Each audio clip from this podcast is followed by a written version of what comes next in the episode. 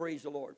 I'm very excited, as I told you last week, about these new, uh, these few upcoming weeks in which God is um, given me the vision for TCC and for those that follow us online um, for 2021. And early on, and I am trying to move quickly. And every week that I, am going to do this four week series, this is the second week of a four week series. Um, I'm not going to try to re-preach last week's because that'll put us here way after the, the roast burns. And I, I don't want to do that. And I don't want you not coming to the last two weeks because you're saying, man, that preacher just preached the same sermon over and over again. So, but I do need to tell you what the Lord spoke to me. And those of you maybe that weren't here last year can go home this afternoon and get caught up on Facebook or YouTube and, and watch last Sunday's sermon about back to basics and the four pillars of the, or the, the four building blocks, pillows, stones, pillars, stones, whatever, of the apostolic church. And uh, so the Lord spoke to me, um, and, and while I was praying, I said, Lord, um, you know, what, what, what can I tell folks? What, what do I need to tell folks in 2021? This is some crazy and confusing time, and we went through some crazy and confusing times in 2020, and it hadn't gotten any better in 2021. If you think it has, well, then you're really, really, really are an optimist. Amen. Uh, it's actually gotten worse. Things have gotten considerably worse since 20, 21 started, and that's the reality of it. And we're not going to play games with that and pretend that's not the reality. That is the case. And so, um, so I was praying, and the Lord gave me this. And the goal of, uh, of this four week series is to help you set a course through these troubled and uncharted waters, a course that will lead you to sanity, safety, and salvation. Everybody say that with me sanity, safety, and salvation. How many felt like you, you're going to lose your mind the last year or so? Well, my wife's the only honest one in the house. Amen. Amen. I, or you had your hand up. I, I didn't see back here. You know, you go. Uh, you know, I, you know, you get thrown out of a restaurant for not having a mask on, or or forget it, or panic, or you accidentally cough in HEB. Yeah, or sneeze. For heaven forbid, should you sneeze. Uh, sneezing is absolutely against the law in, in the social laws. And, and one, yeah, my wife never sneezed in her life, and all of a sudden she started sneezing in the last uh, uh three or four months, you know. And I thought, this is hilarious, you know, because I've never heard my wife sneeze. I mean, really, I've, we, we, we talk about the house. It sounded like a, a cat getting caught in the air conditioned, you know, vent the other day. And I'm like, what in the world was that now? I'm just trying to wake them up. They're, they're kind of a tired crowd today, babe. I'm sorry.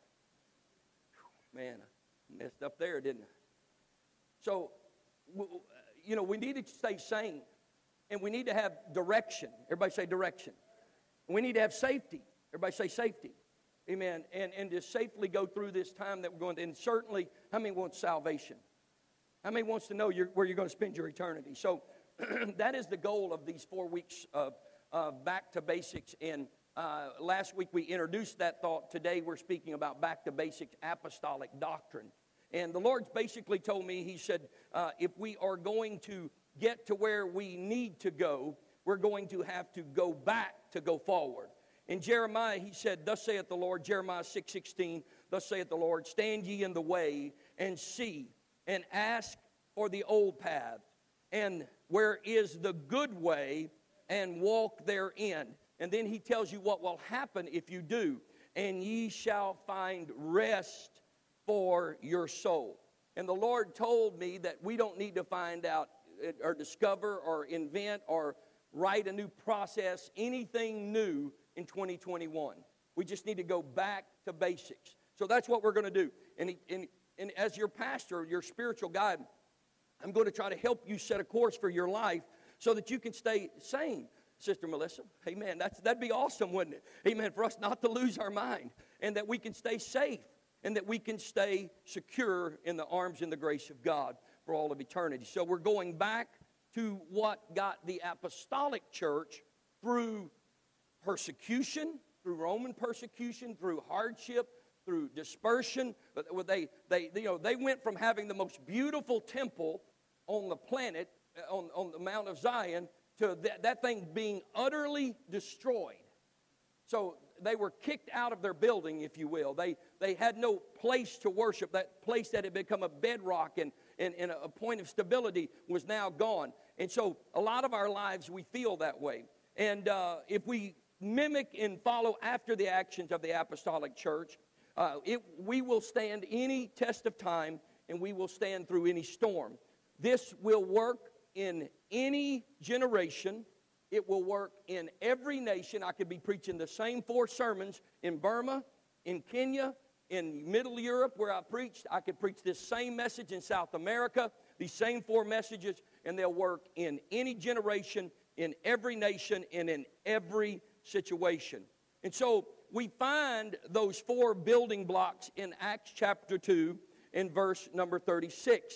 We don't want to rehearse all of this, but I do want to read this, and I know most of you are familiar with the Pentecostal church. And if you're familiar with the Pentecostal church, you're certainly familiar with Acts chapter 2 and verse number 36. After Peter has just preached a lengthy message and told them that the Jesus whom they just crucified was God manifest in the flesh and now is ascended in glory and set down in the position of authority for all of eternity.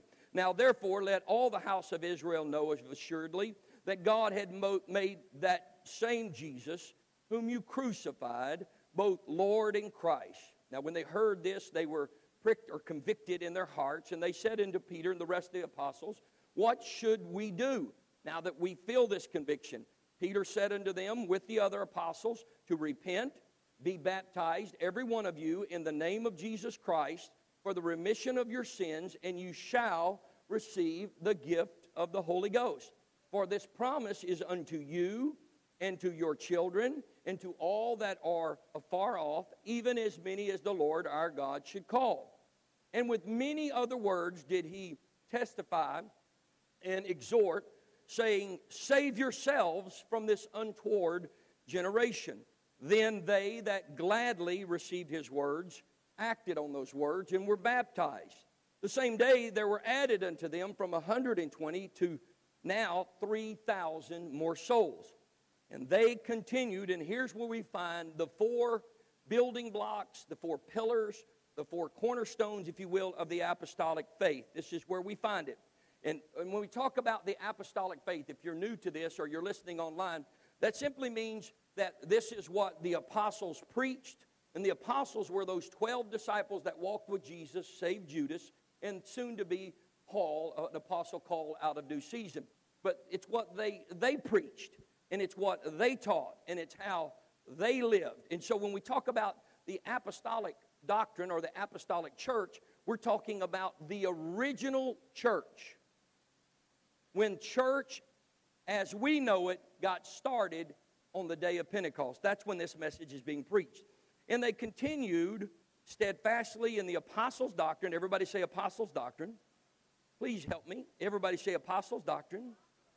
Amen. Tough crowd today. We need a little Starbucks, I think, out here. Something here. Give them a double shot out here. They're a tough crowd today. Amen. Just kind of a little sleepy feeling in the house. Amen. And they continued steadfastly in the apostles' doctrine. Everybody said that's number one. And in fellowship and in breaking of bread, and in prayers. That's the four cornerstones, the four pillars, the four building blocks, whatever you want to call it, of the apostolic church. And that's what we're going to look at today. We're going to look at apostolic doctrine. Next week, we're going to look at apostolic prayer. And then finally, the final week of this, we're going to combine breaking of bread and fellowship, apostolic breaking of bread and apostolic fellowship. We're going to talk about them in the same week because they're similar, but they are different and they fulfill different uh, uh, uh, positions in your life.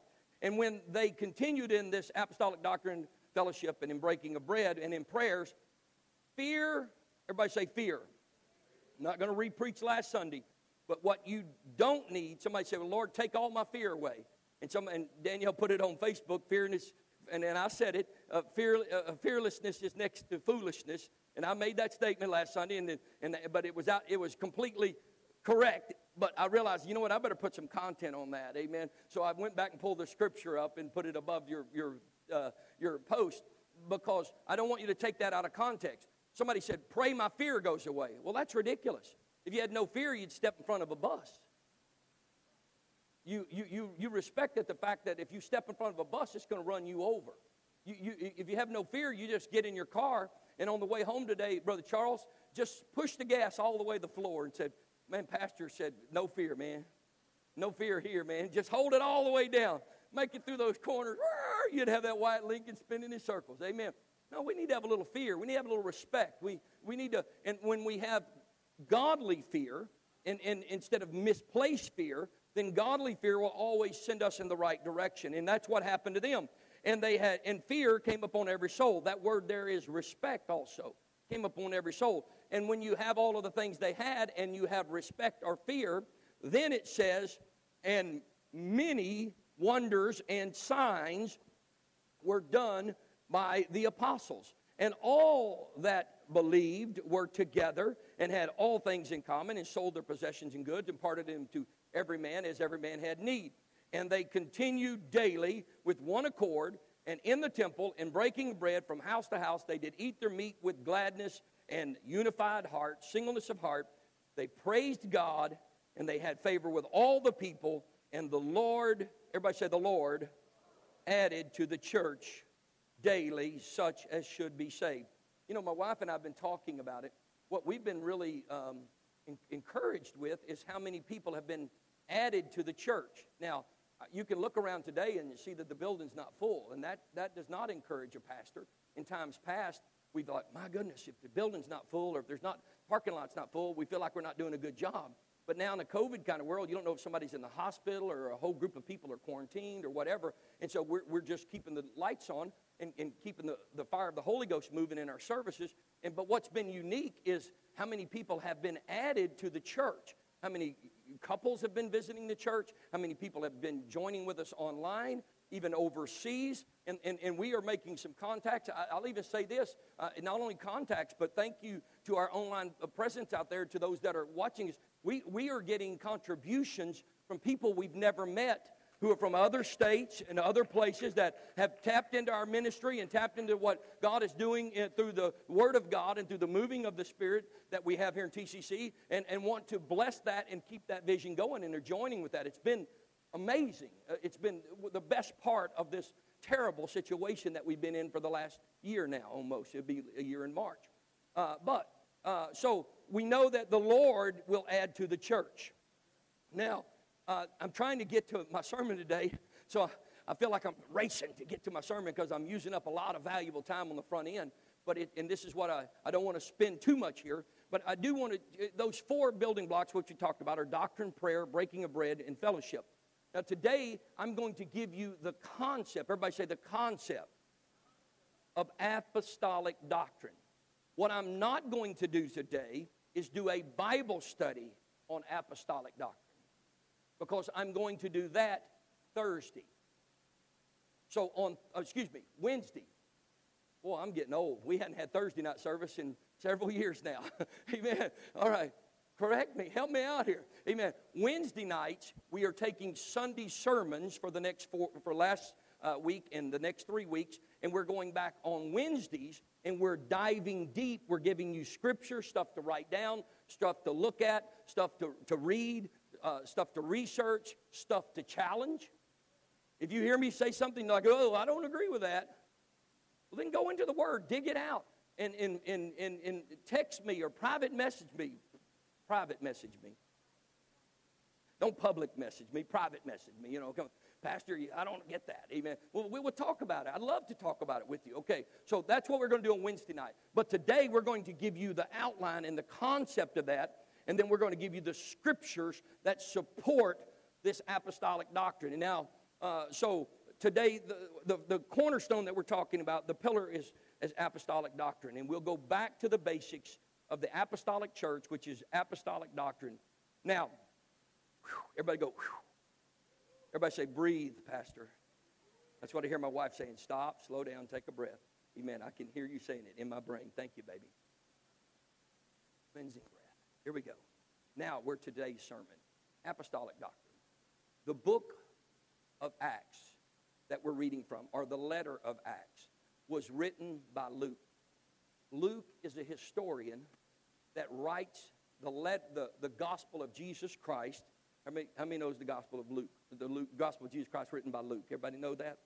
And he writes that about 30 years after the death of Jesus Christ on the cross. So he's a historian collecting all of this information. immediately after writing the book of Luke, or the letter written by Luke of the gospel of Jesus Christ, the, the story, the biography of Jesus Christ, in, from his historical and his collective viewpoint as a, as a Gentile coming to God, he says, okay, now I'm going to write uh, another letter, a historical account of the acts of the church. So he flows right in from the book of Luke. If you want to do something fun this week uh, while you're at home, read the book of Luke. Read it in a, a, a light translation, if you will. New Living Version is good. Uh, uh, just read it in the light. You're, you know, if you're just reading it, read all through the book of Luke, and then don't stop and go right into Acts 1 and 1. And you'll see it flows. O Theophilus, I've written to you already another letter. Now I'm writing to you. The, he's written the, the biography of Jesus Christ 30 years after Jesus' death.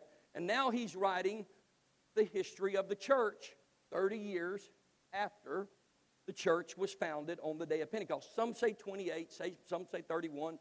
We're going to just say 30 because who knows, you know. Uh, and, and we're going to get it close. So 28 to 30 years is where this letter is written. So after he looks at this, at the church and all of its, um, all of the collective view, this is the synopsis of what he sees as a historian. Well, who made you Luke? Well, his name is Jesus. Who called you to write that, Luke? Well, the Bible said holy, holy men of old wrote about these things as they were moved on by the Holy Ghost. And Luke has the responsibility, moved on by the Holy Ghost, to write the, the gospel of Jesus Christ, that biography called Luke. We call it Luke in our Bible, one of those gospels. And then he moves right into the Acts of the Apostles. So this is a historical view of his gathering of information, and he says, I want you to see something. And he he rehearses everything that Peter and them says. He gathers all that information 30 years later because everybody had been talking about it before then. You realize that on the day of Pentecost, they didn't have CNN or Fox News or any of that. They didn't have any kind of written literature. They didn't have Pentecostal Publishing House. They had nothing. They just came out of an upper room speaking in other tongues, not drunk as you suppose, but this is that spoken of by the prophet Joel. And boom, they start this movement, this infilling of the Holy Spirit starts there. 120, 3,000 before the sun sets, 5,000 the next day. This thing is explosive and it just begins to explode and keeps exploding. And so you got Luke writing about how did this apostolic church change the world? How, how did they get to where Paul is at this time is, is on his way to Rome and, and even going to be preaching to Caesar's household. And so it's a pretty unique approach to how we look at church. And when you understand that, you will understand some things. So he said, first off, the Bible said they repent, be baptized. We'll talk about those under the, under the foundation, but there's an attitude, everybody say an attitude, in which you should approach the apostolic church. Please hear me. It is not enough to just come to church and check the box. This is not any other type of church. If you just came here today to say that you were in church, you're dismissed. You've been here, check the box. We'll see you next Sunday. But there's an attitude that you're supposed to have if you're a member of, an, of the apostolic church. And it's found in that verse where it says, and they continue, verse 42, chapter 2, verse 42 of Acts, and they continued steadfastly. Now we're not got, we not got the apostolic doctrine, prayer, fellowship, breaking of bread yet. We're get there's an attitude, Brother Smith. There's an attitude that you got to have if you're going to be an apostolic they continued steadfastly. Everybody say it with me. Continued steadfastly. That is the attitude of an apostolic. First off, the word continue is like someone who starts on a journey and it ain't over till we get there. I'm sorry, we had a flat tire on the way. We're still on the journey. I'm sorry, we got lost along the way. It doesn't matter. I'm going to continue on the journey. I'm sorry, there was a storm called COVID 19 showed up along the way. I'm sorry, I'm an apostolic. I'm not going.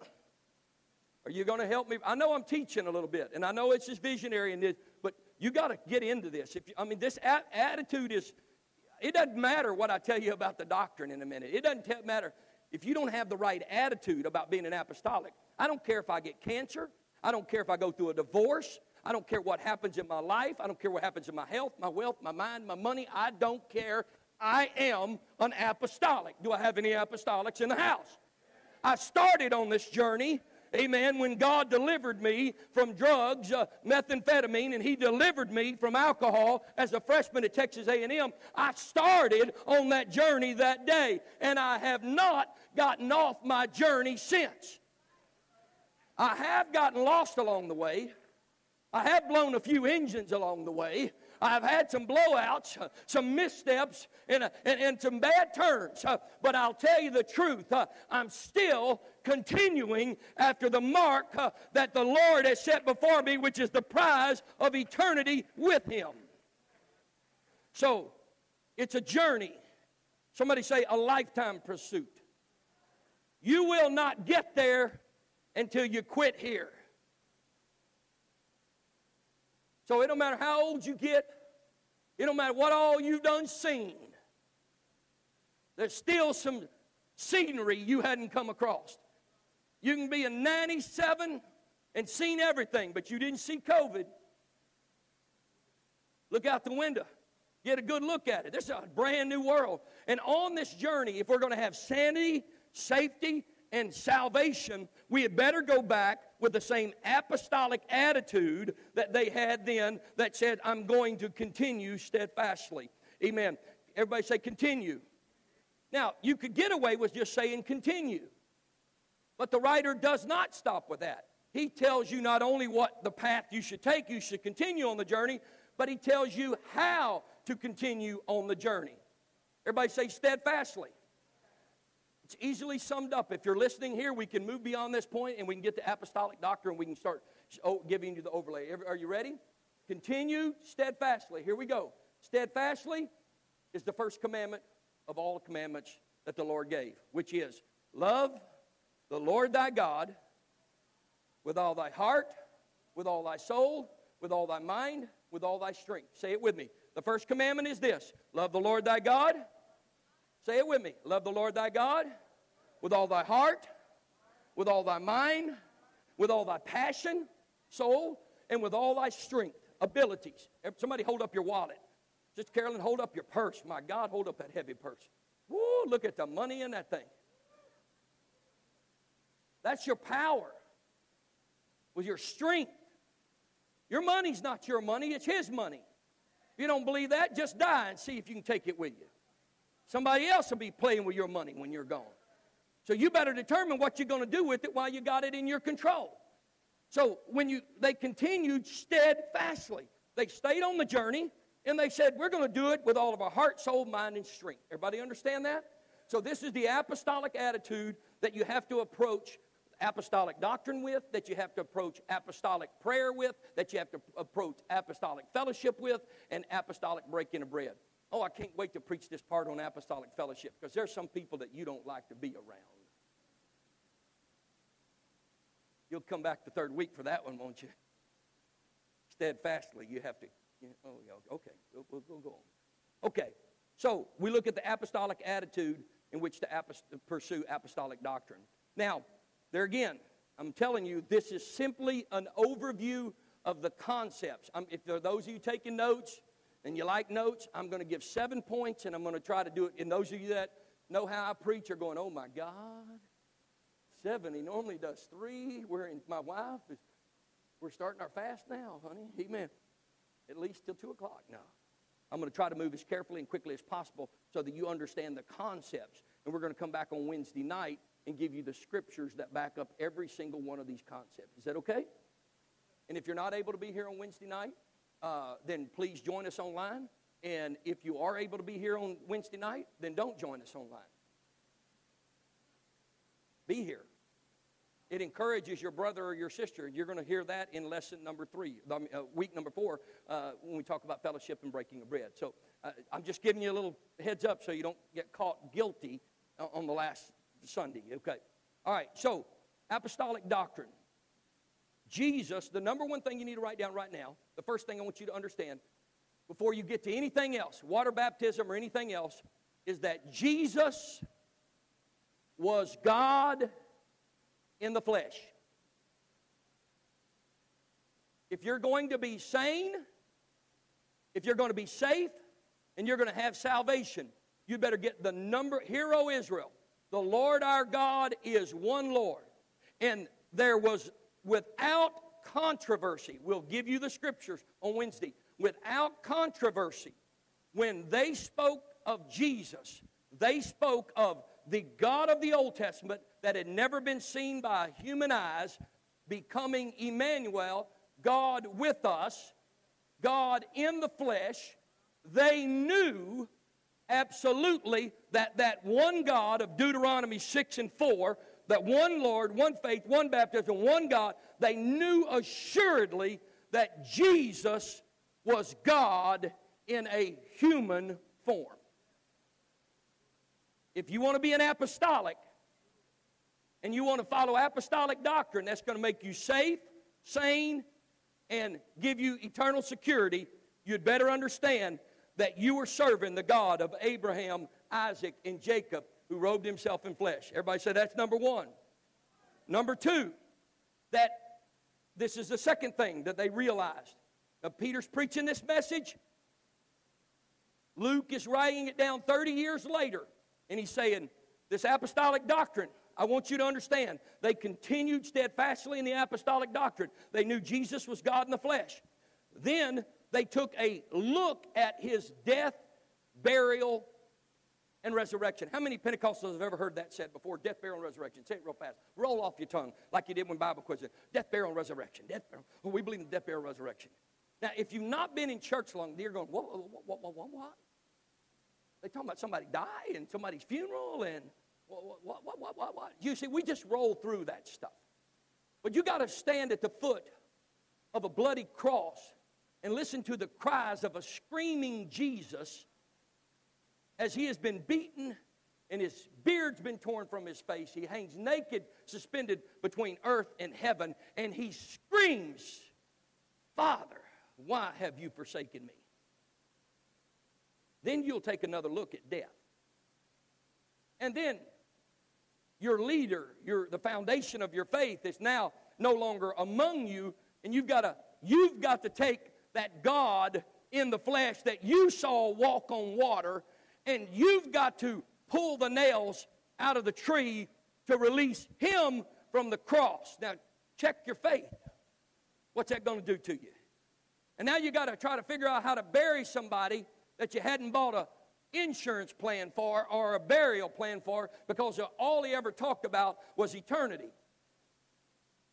So never mind, he didn't buy a burial policy and he didn't have a grave tone and he didn't have a plan for death uh, uh like you and I have a plan. So you got to scramble around trying to raise enough money to put your friend Jesus, your teacher Jesus, your pastor Jesus, your, your bishop Jesus, your, your prophet Jesus in a tomb. So what does he do? He goes and, and they search around and they find a tomb.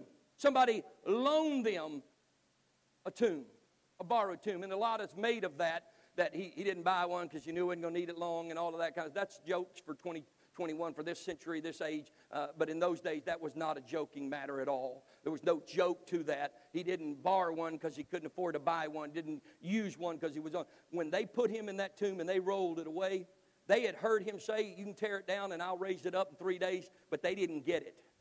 They were shocked and astonished. And the men wasn't even going first, it was the women that went on the third day. And they didn't go to see a risen Savior. Read your Bible. They went to put flowers on the grave. It's in your Bible. And when they saw him, they perceived him to be the gardener. That, that, where's your faith now? So now they see the picture of the death, the burial, and Jesus is alive. And then he teaches them for 40 days. And after 40 days, after they've had this just amazing time of him opening the scripture to them for 40 days, and they're excited and everything else, he says, Now i have got to, I've got to go. Well, wait, wait, wait, wait. You just died. We saw it. You rose from the grave. We are here to witness. We're eyewitnesses of it. And you have been teaching us, and we have been sharing the word, and you've been opening the scripture understanding for the last 40 days. And where are you going now? He said, Oh, I'll go to prepare a place for you, that where I am, you can be also. He said, I have to go away so the other comforter can come. If I don't go, then the Holy Spirit can't come. And if it can't come, then you can't go to where I'm at. I've got to go away. And so they stood there looking into the heavens with their mouth open, going, He's left us again. And the angels come tap them on the shoulder, if you will, wake them up and say, You men of Galilee, you big, big babies, if you will, these raw boned fishermen, these men of Galilee, these strong men, oh, where's Jesus?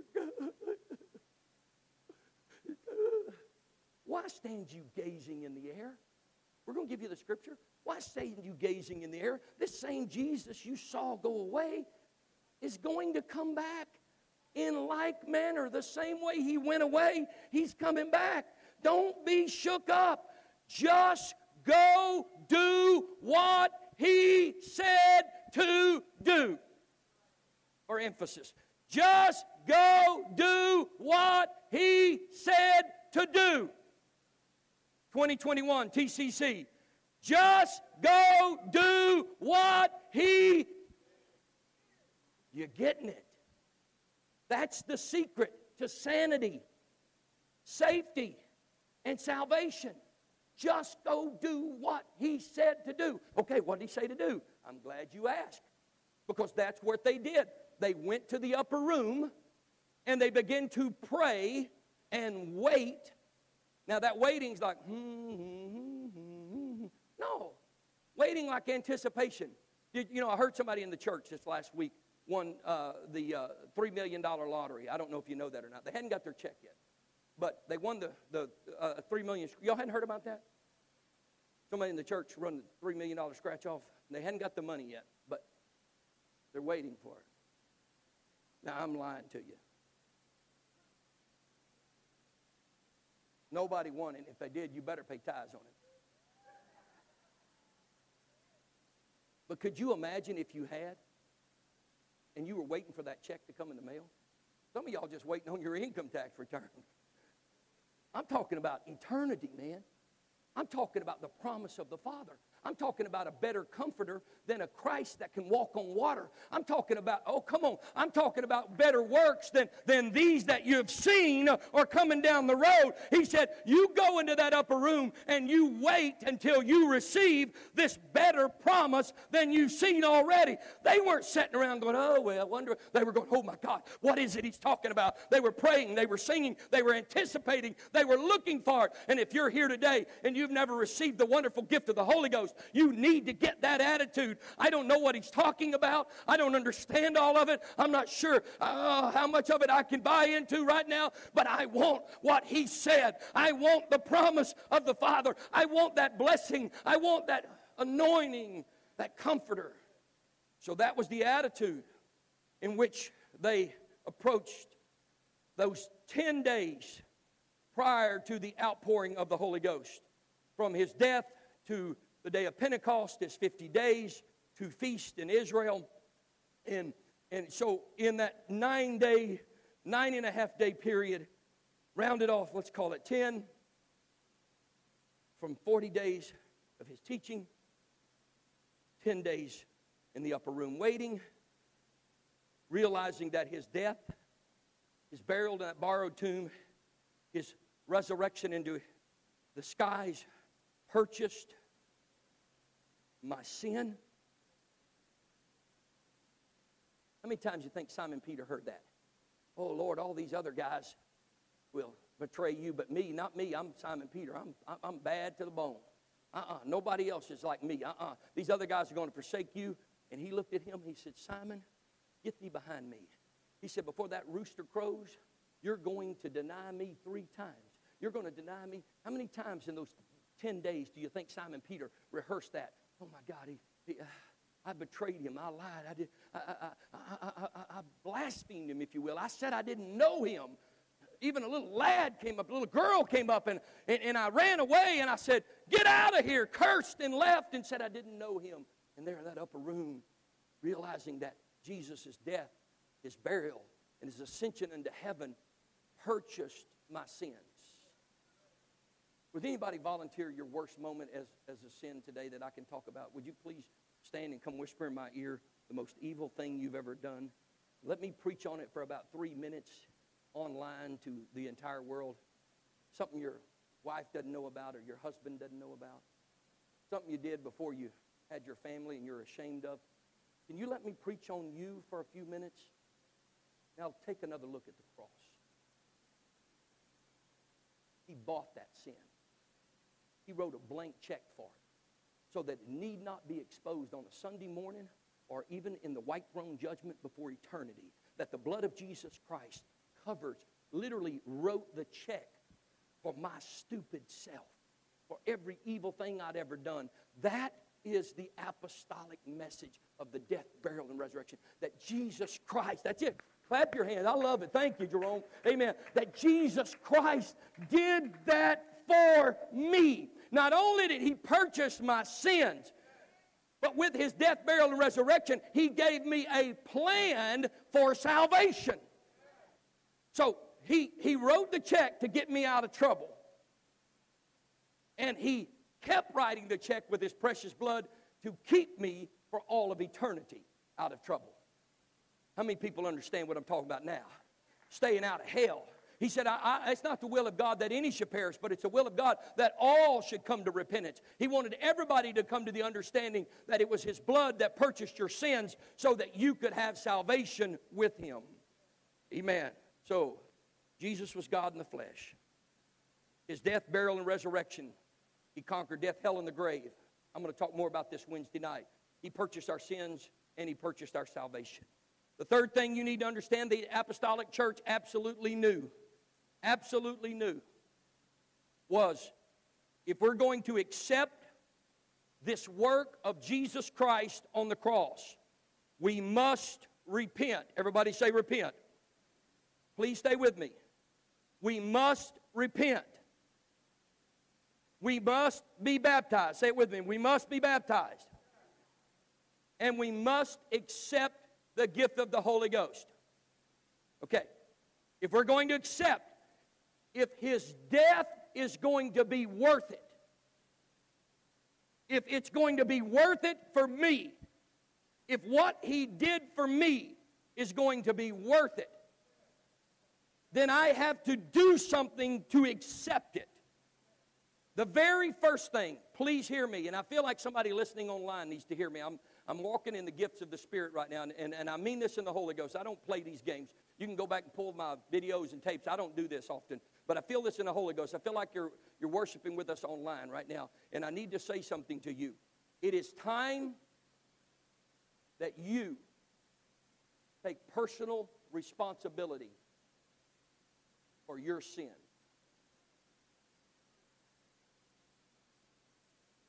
Quit blaming somebody else. Quit blaming the fact you were raised in a single home. Quit blaming the fact that somebody did this to me when I was a child. And that's the reason I'm the way I am today. Peter preached to them the most. I'm, I'm feeling, I can't move on right now. It's not your wife's fault, sir. I'm not just preaching to the camera now, I'm preaching to somebody in here. Quit blaming her. Ma'am, quit blaming him. You will do good to conquer your own sins rather than be confused with somebody else's. All have sinned and come short of the glory of God. I'm in the Holy Ghost right now. This is out of notes, but I'm moving in the Spirit at this point. All have sinned and come short of the glory of God. You got enough homework with you. Quit trying to fix other people. Just deal with your sin, baby. Just deal with your secrets. Come on, you want to come whisper in my ear how bad you are? You want me to display it, display it up here on this screen? For the whole world to see all of your bad self, your bad decisions, your bad moments. Quit trying to explain why you had an affair and confess it before Jesus Christ that I am a sinner and I gave into my base needs and I gave into my adulterous flesh. Quit trying to justify why you broke into those people's house and stole that stuff and nobody's ever figured it out or told about it. You, nobody knows that it was you that did it. But Jesus knows. And it's time you quit burying that junk. And it's time you start owning that stuff. Peter preached to them the most scathing message. You wouldn't even stand for it if I started preaching like Peter did on that day. He looked them in eyeball to eyeball and he said, You killed Jesus. And you didn't, you didn't, we managed to get your hands dirty. You made the Romans do it, and you he preached to them, and he said, Not only did you crucify him, he said, but you crucified him who God made both Lord and Savior. You didn't just kill a man, you killed the messenger. You didn't just kill a man, you killed the plan. Oh, listen now. And when he got through preaching to them how wretched, wretched of a sinner they were and how guilty they are, they were, they were pricked, they were convicted in their heart. If you don't confess your sins, you cannot be convicted of your sins. Put that on Facebook, Danielle. If you don't confess your sins, you cannot be feel conviction for your sins. You cannot be convicted of them. You must confess that I'm a liar. You must confess that I like to talk about people. I like to stir stuff up. You must confess that I like to sneak around and keep stuff going. And I'm in the Holy Ghost, people. I don't know who I'm preaching to today, but I'm preaching to somebody. And you got to own, if you're going to be an apostolic, you got to own your own sin. You got to own it. You got to quit trying to make everybody else better and just do the best you can with your old stinking rotten flesh get up in the mirror and put a little perfume on and hope nobody else can tell how rotten you are on the inside? What your deepest, darkest. I feel in the Holy Ghost. I ain't got nowhere near uh, supposed to go this deep in this point. But the Holy Ghost won't let me off this point. Until you own your own sin, you will never feel conviction of it. As long as you're blaming it on somebody else, you're blaming it on her, she's blaming it on you, it ain't your problem. You don't feel a bit of conviction. I can tell you why I did what I did. Yeah, I went out on the town on Friday night. Yeah, I, I spent all of our money on this. If you were married to her, you would too. You ain't going to feel convicted of that. You're going to feel convinced of that. That that's what I should do. That's why I should have done it. But you need to look at yourself and say, man, if it hadn't been for the blood of Jesus Christ, I'm going to go straight to hell and do not pass go and do not collect $200. I am not going to be saved because I have a base nature that will destroy me. That is, Paul said, In me there is no good thing. And there ain't no good thing in you either. And once we start knowing that, then we can get to repentance. Now, watch this. Here's the beauty of conviction. Please change gears with me. Here's the beauty of conviction. The moment you feel conviction, you get hungry for repentance. You want change.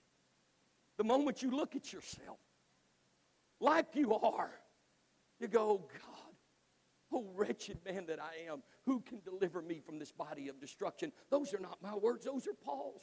But thanks be unto God. The man Christ Jesus is my advocate. His blood works. When I begin to see who I am, then I begin to be convicted of who I am. And when I am convicted of who I am, it drives a desire into me to want to change to who I need to be. And that's the definition of repentance. Can you say, Praise the Lord? So the apostolic church knew all about repentance, accepting their sin. They knew about baptism. Baptism is an easy subject. I like Google. Everybody say Google. Years ago, I preached a, a series called Google the Gospel. How many you know? How many remember? Somebody over here remember? There's some hands up. Okay, remember? Got uh, Google the Gospel. I'll just tell you this. I love the gospel because the gospel is Googleable. Did I even say that right? The gospel is Googleable. It's made a word. I like that. Boy, I made a word. Texanese. Go home. Not right now, I'm finishing. Be here Wednesday night. I'll show you. You can Google it in lifetime during service.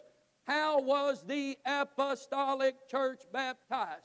Hit sin on Google. It will tell you they were submerged in water, usually running water, and they spoke the name of Jesus or the name of the Lord Jesus over them. However, in 325, the Catholic Church joined with Constantine, the Roman uh, uh, emperor, and they changed baptism to the titles Father, Son, and Holy Ghost. We don't even need much Bible to tell you that there's no other name given under men, given unto men under heaven whereby men can be saved other than the name of Jesus Christ. Do all in word and deed. They didn't do any other thing for 300 years other than baptize people in the name of Jesus Christ. We're going to talk about that. If you're an apostolic Pentecostal, you need to understand that.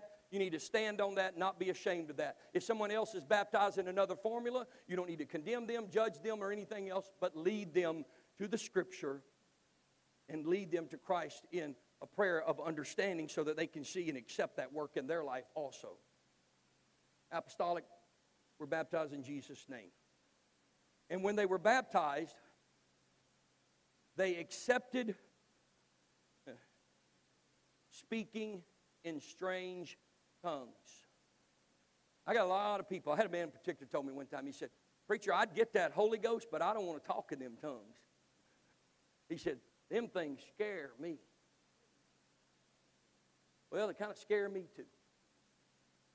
Somebody said, How do you do that? I don't know. If I knew, I'd write a book. And I met a fellow one time who wrote a book on how to speak in tongues. He said, just start saying, and I threw the book away because it ain't in the book. Because what the book says, when you accept the work of the cross, you will be filled with the Holy Spirit of God he will come into your life to stay for eternity. He will join His Spirit with your spirit, and you will know when it happened because there will be this strange, supernatural, unexplainable, but undeniable event happen to you, and you will begin to speak in a language you've never learned as a child. And to the glory of God, you will do it. I have no idea how God creates it in your brain. I don't know how it works. I don't know anything else. I just know it happened to me. I cannot explain how it happened. I just cannot deny that it did happen. I don't know how I speak in tongues. All I know is that even today, as I began to pray in tongues and to speak in tongues up here, I was just worshiping God and I was praising God and I felt an overwhelming presence of His Spirit and those tongues began to come on me. I'm talking about an apostolic church. We're going to go deep on this on Wednesday night. They began to receive the Holy Ghost immediately on that day and they knew they received it from that day and that day forward because they spoke in other tongues. Next thing is separation. Everybody say separation. Let's do another thing with me. Can you do this with me real quick? And I know I'm out of time. I'm running out of time. And so I'm on, four, I'm on five, and I've got three more to go. So we, we've got to hurry, okay? Everybody say separation. Now say another word with me. Say a really churchy church word. Are you ready? Say holiness. Somehow or another, holiness has got a bad name. Somehow or another, if you get labeled as a holiness Pentecostal, people look down their nose at you like you lost something or like you're being deprived of something. Can I tell you that holiness means set apart unto God? That's all it means. And when I do things or acts of holiness, okay, then it just means I'm setting that apart. I'm abstaining from some things because I'm setting that apart unto God. Or I'm doing some things like tithing or fasting or some other things. I'm doing some things because I'm setting that apart unto God.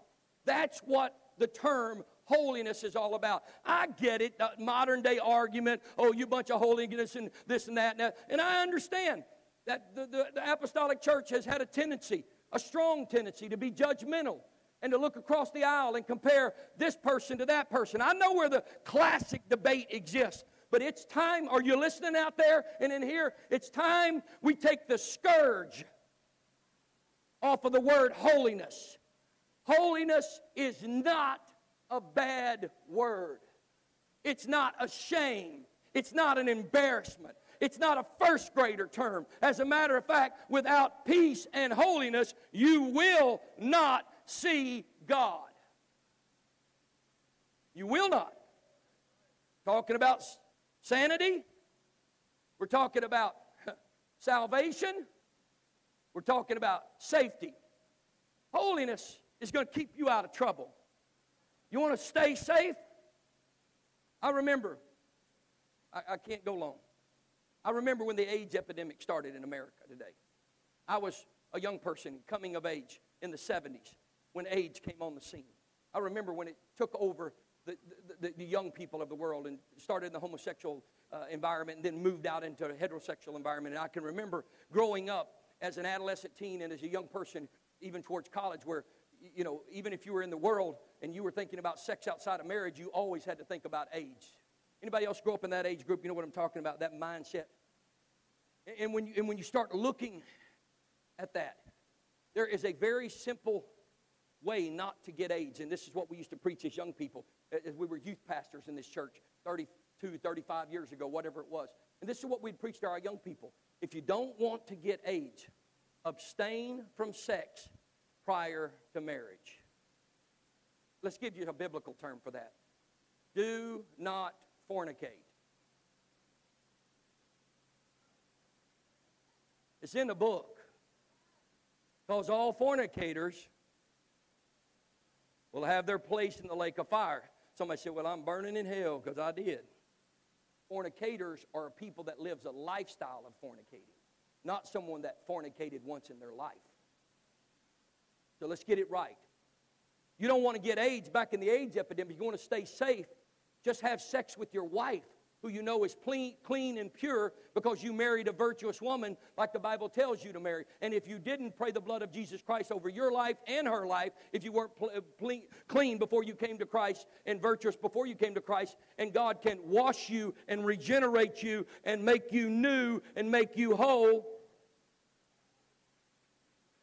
I'm t- I told you we ain't doing nothing new. This is old fashioned preaching. This is back to basics. If you want to stay sane, if you want to stay safe, and you want to stay saved, get back to basics. Don't fornicate. Don't be a drunkard. Don't be an adulterer.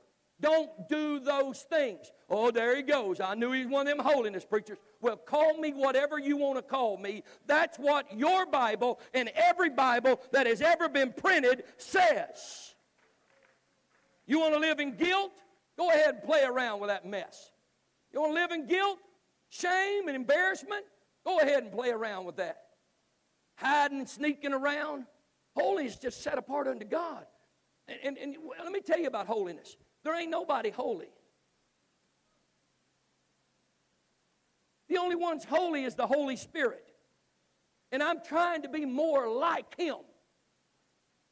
You understand that? There's not one person here if, if we could read Sister Patsy's mind, oh my God, what she thinks about them wild men. Now, for those out there, my wife's going to kill me for picking on Patsy. But Sister Patsy is my go to gal. Sister Patsy is 196 and she's still looking for a husband. That's for online people. Sister Patsy, I love you. Thank you for being letting me be your pastor and playing those crazy games with you. Sister Patsy said, she told me years ago, literally, when, when I first started pastoring years ago, I said, Sister Betsy, I'm going to pray for God find you a husband. She said, Oh, Pastor, no, no, no. I'm, I'm through with men. she said, I'm done. so ever since then, I've been trying to find her a husband, if we have this little thing going.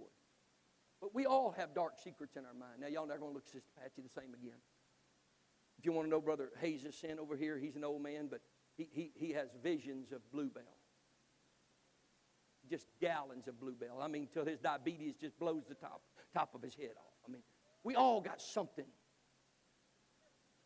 We all got something. My wife said, focus, focus. Get back on the sermon. Get back in the. We all got something we need to separate from. Come on, help me now. Help me get finished with a sermon. We all got something we need to set apart unto God. We all got some flesh we need to cut off. We need the spiritual circumcision of the heart, the cutting away of the fleshly nature so that we become marked by God.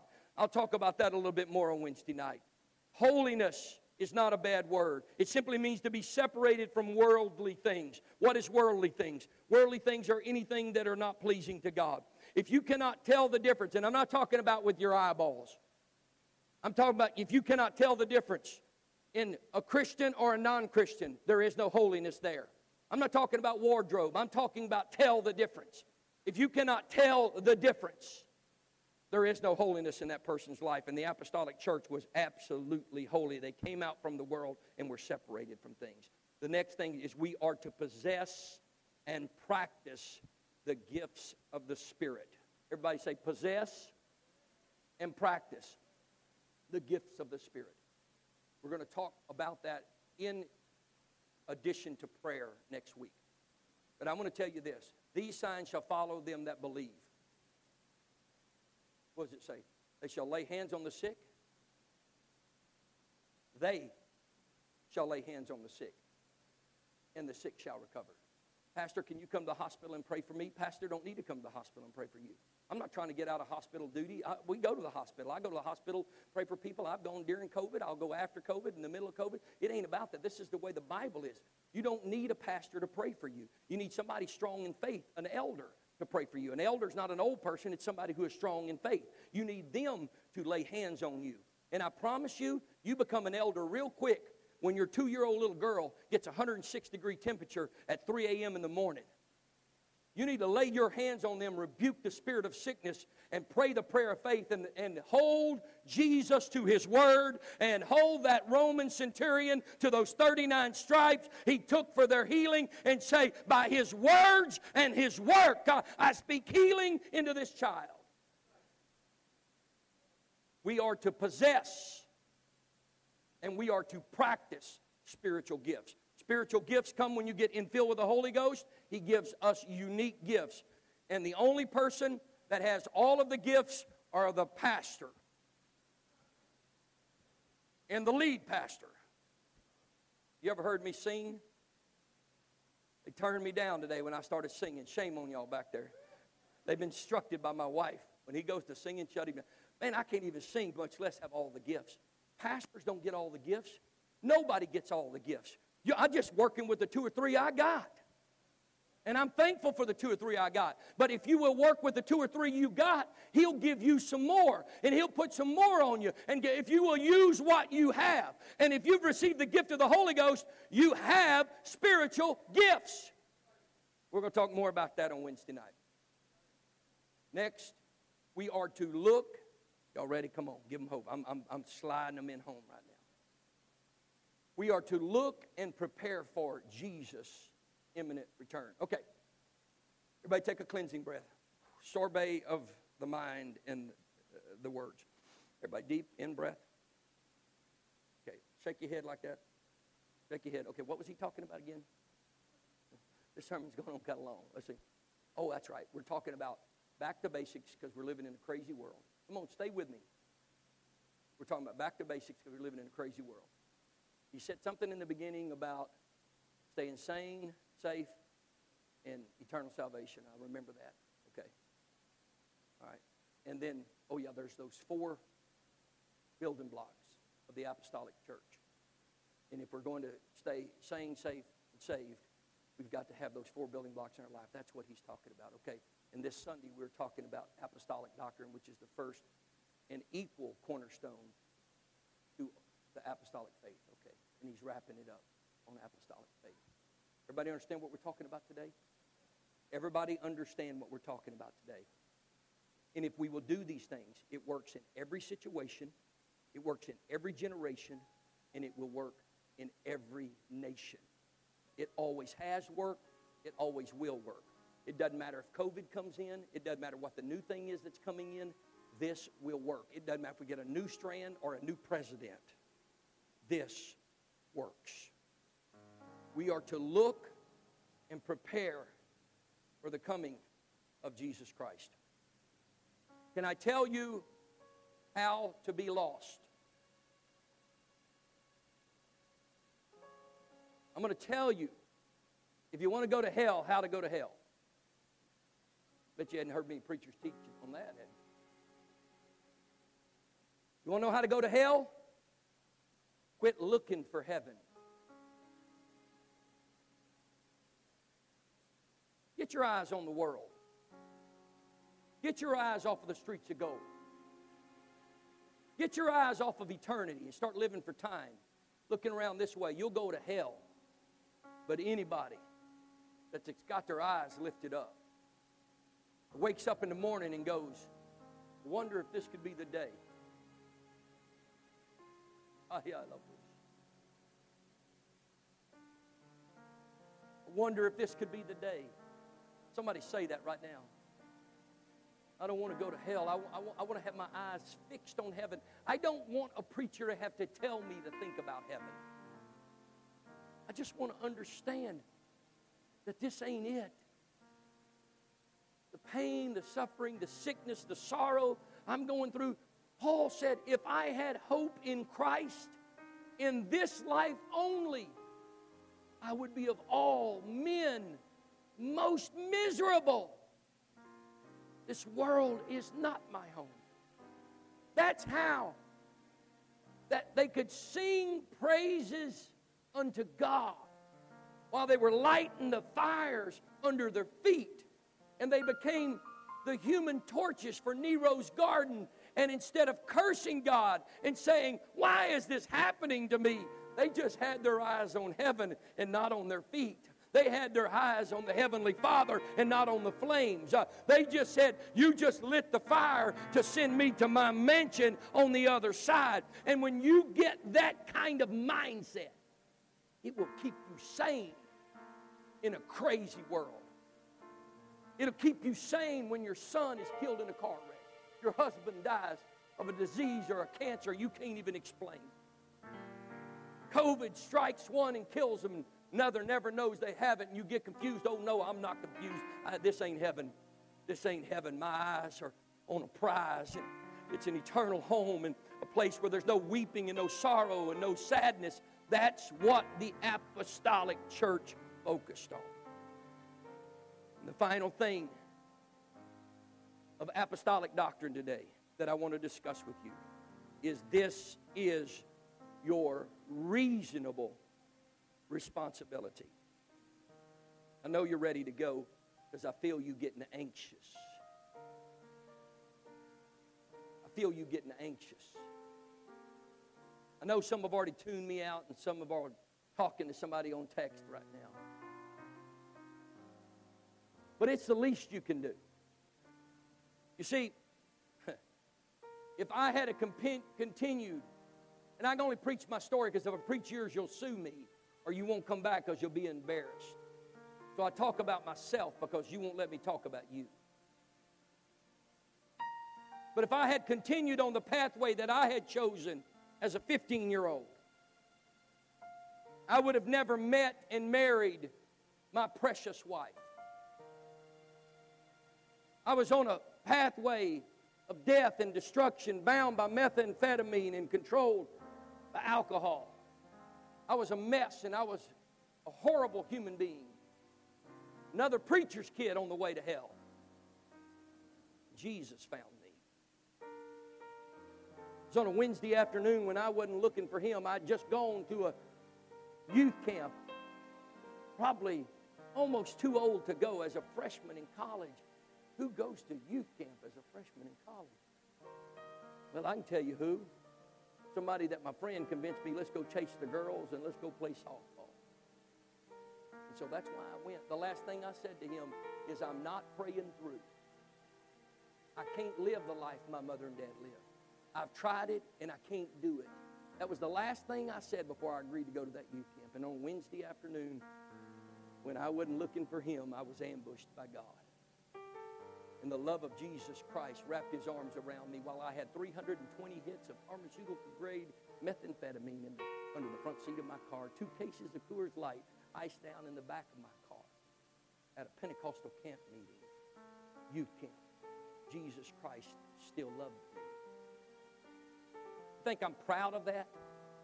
If I told you really who I was, you wouldn't let me preach to you next Sunday. If I told you really what God saved me from, you'd never look at me the same way again. But I know what He did for me. And it's the least I can do is to tell you how much He loved me. It's my reasonable responsibility to share the good news with you that if He loved me that much, He loves you that much. He loves your children that much. Can we stand? It's the least we can do as apostolic Pentecostals is to share the good news. That Jesus purchased my sin. He gave me a pathway to salvation. He gave me help and hope through the Holy Spirit until we get there. Somebody in this place get a hold of what I've said today. If you're going to stay saved and sane and find eternal security with Christ, you'd better get a hold of these pillars and today the apostolic doctrine. You'd better get a hold of the reality that Jesus Christ was God manifest in the flesh. You better take a fresh look at his death, burial, and resurrection. You must accept his work by repentance. Desire change and to serve him with all your heart, soul, mind, and strength. And you'll willingly be baptized and take his name in baptism. If you are going to stay safe and sane and saved in this present world that we live, you must decide to pursue holiness. You must possess and practice the gifts of the Spirit. You need to look for the Lord's imminent and soon return. And most of all, it's your responsibility to preach. Somebody say, preach. Close your eyes and say, God made me a preacher. Somebody close your eyes and say, God made me a preacher.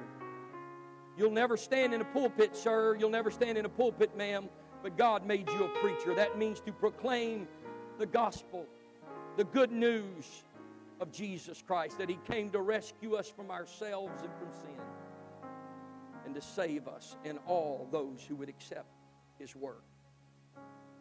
It is my job to not only preach as an apostolic Pentecostal and under the apostolic doctrine, but it is my job to teach. Close your eyes and say it I'm a teacher. Say it I'm a teacher. Say, I've never been to school to be a teacher, Pastor. I don't know what you're talking about. You've raised children, haven't you? You raise kids, you're a teacher. Dads, you're a disciple maker. Boy, don't do that. Boy, don't play with that. Girl, you better put that up. Mama, you are a disciple maker. They walk like you, they talk like you, they act like you. You know how to disciple somebody.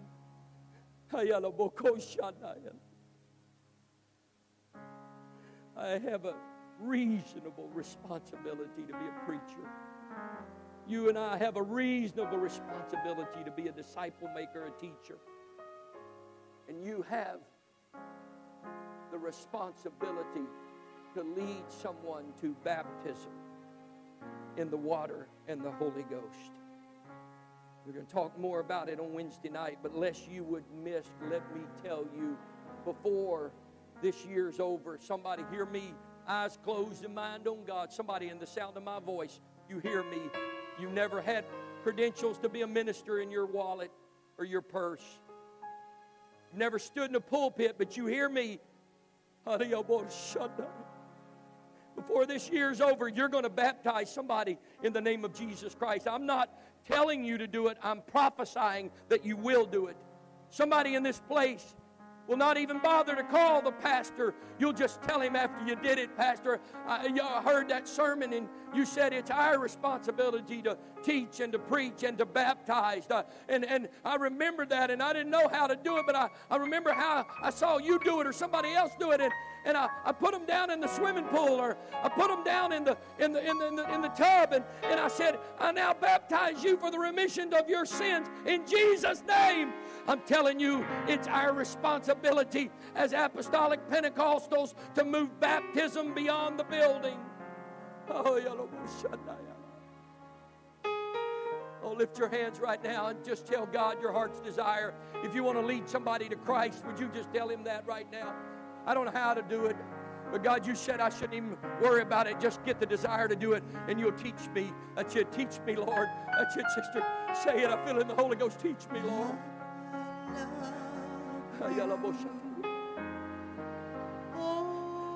With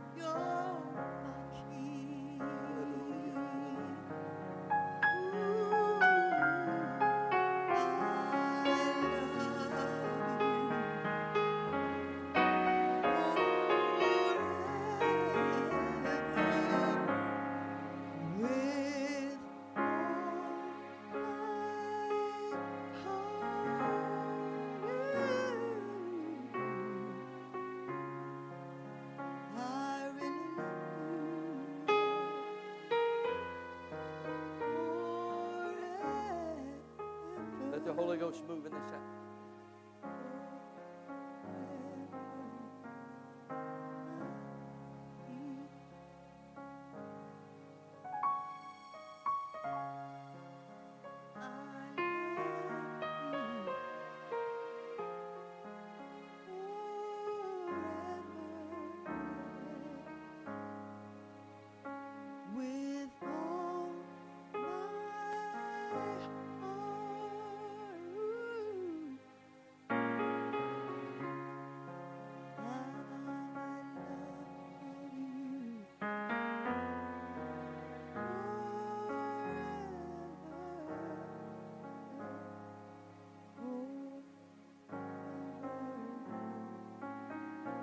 I echo the words of Jeremiah one more time this morning. Stand ye in the way and see and ask for the old paths. Where is the good way? And walk therein, and ye shall find rest for your soul. Right now in this house, would you just accept that? I want to find rest. I want to find those old ways. I don't need anything new. I just want to understand better the apostolic doctrine.